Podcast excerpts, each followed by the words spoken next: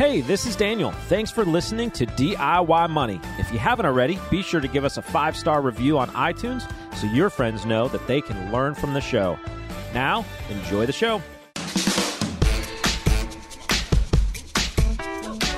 Welcome back, ladies and gentlemen. You're listening to another edition of DIY Money. DIY Money. Mm-hmm. Oh, no, that was Jewel's. That was Jewel. Okay. Mm-hmm. This podcast and all now brought to you by Jewel Financial. Retirement planning wherever you may be. Visit us on the web, jewelfinancial.com. I think you've changed it every time. Every time. I try new things. That's what Daniel was talking about, A/B testing. I didn't even know what that meant, but that's a thing, I guess.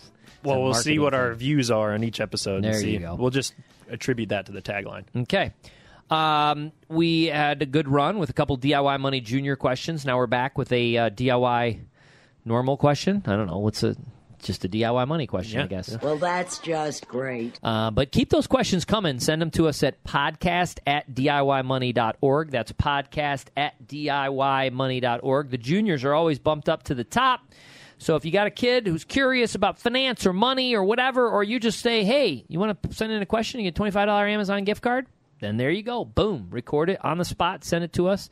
And if we put it on the show, well, we'll send you a consent form first, and then we'll send them a $25 Amazon gift card. It's pretty simple. What else is shaking? What's going on in your world?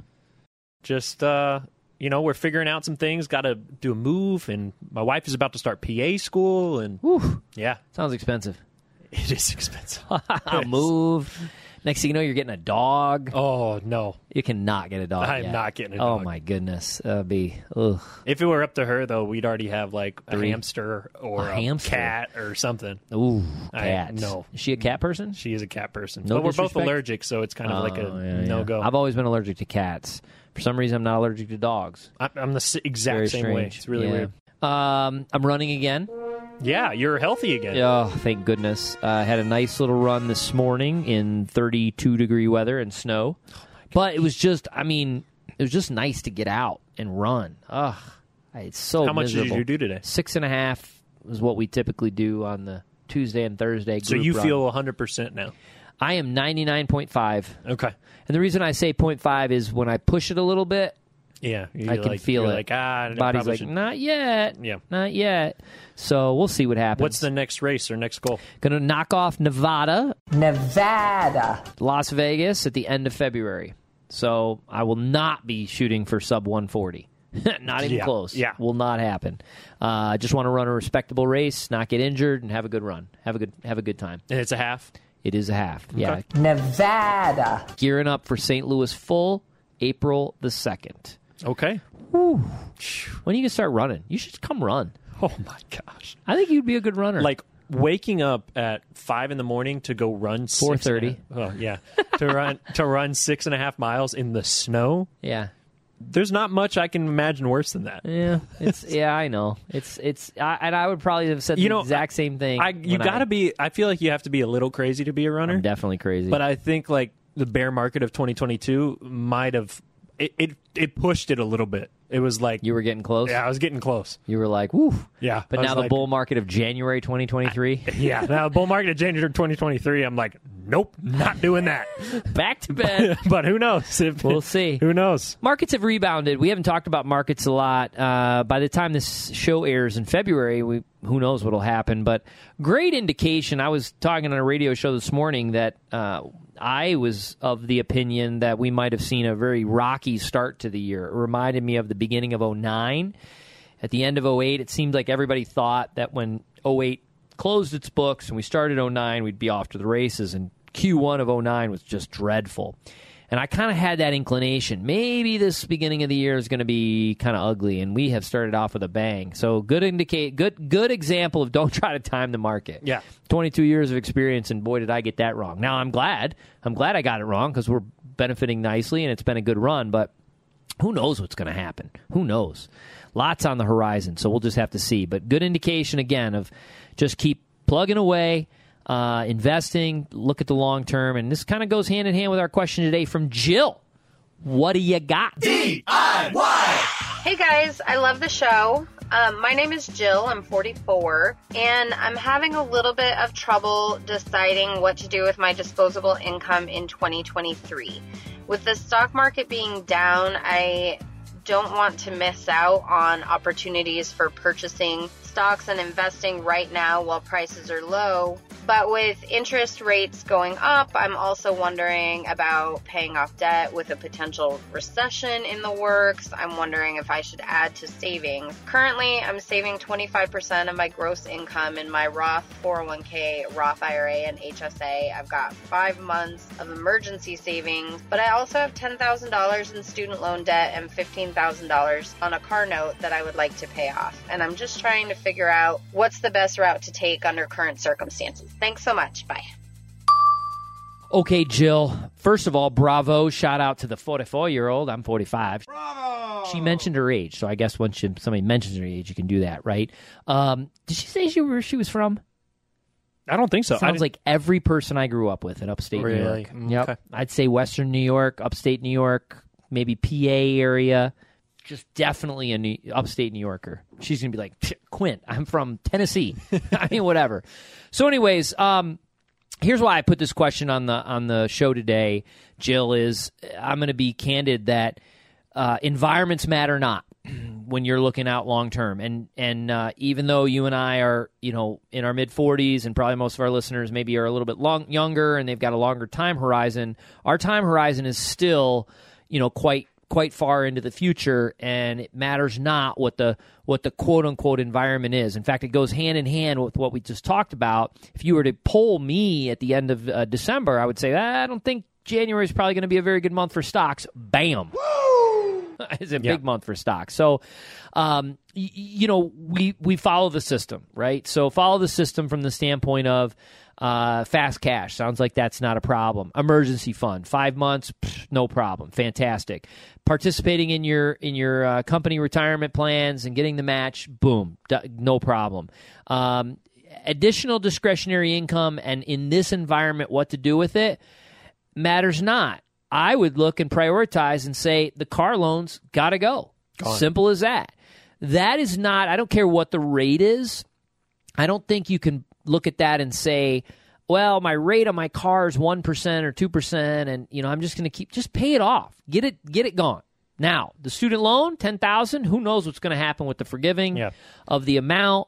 I would probably, because there might be, they still haven't figured out what they're doing with that, right? No, in June they're supposed to, the Supreme Court is actually ruling on if they can forgive and stuff. Right. But it's still frozen. There's no interest and you're not paying. No interest. So now, what you don't want to do is, and I don't think they'll do this, and Daniel will probably have a better handle on this, or maybe you do as well, the once they unfreeze the interest, is it all retroactive, or is it just then starting? No, so they're not adding the interest to it. They're not adding interest over that time. Yeah, so at this moment, what you would be devastating to do is pay off student loan debt, and then June 1, we're forgiving up to $10,000. Yeah, and then you have to go through months of process with the government, and they're like, oh, we'll give you your money back sometime. Yeah, forget that. Do not do that. But you could take the money that it is for a student loan, throw it into a money market fund or a treasury and say, hey, this is earmarked that if they don't do any forgiveness, I'm going to pay that off immediately as soon as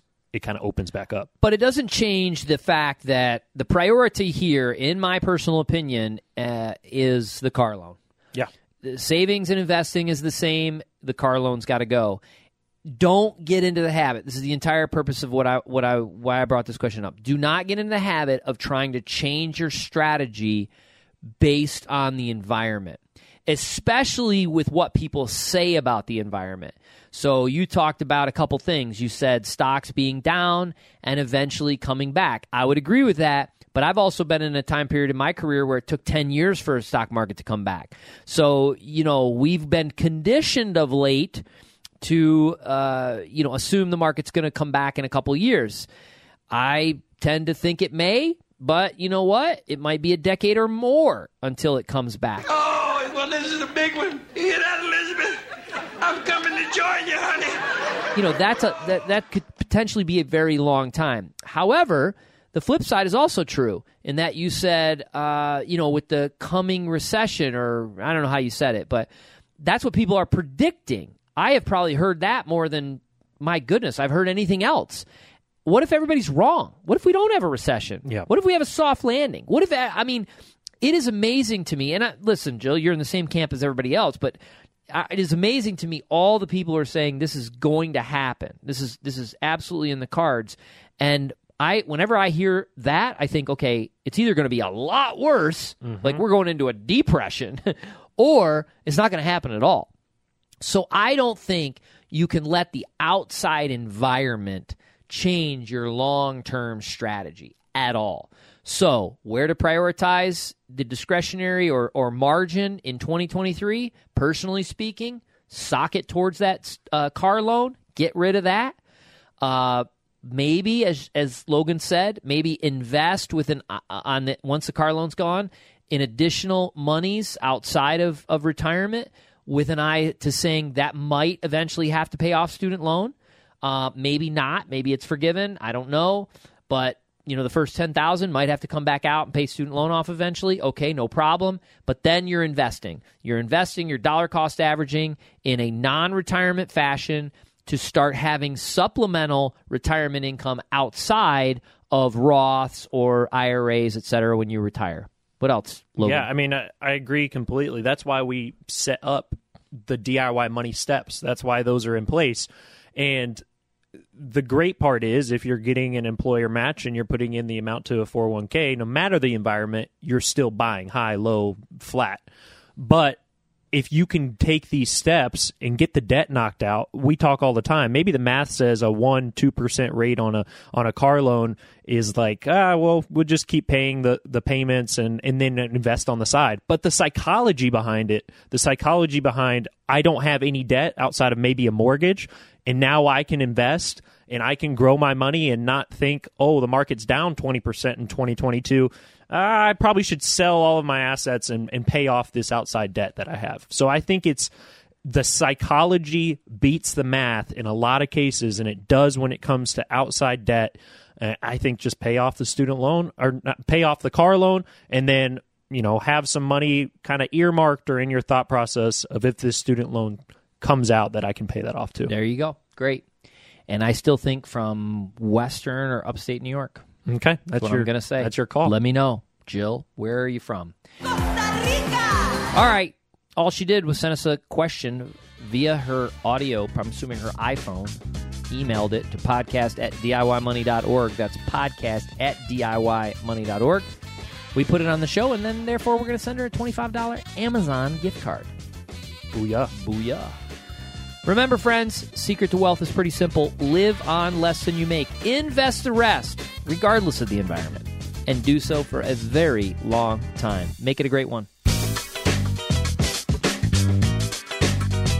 Thanks for listening to this episode of the show. If you want your question aired on the show, be sure to send that to us, and you'll get a $25 Amazon gift card. This show is for entertainment and educational purposes only and is not intended as personal financial advice. Before making any financial decision, please do your homework and consult a financial advisor as needed.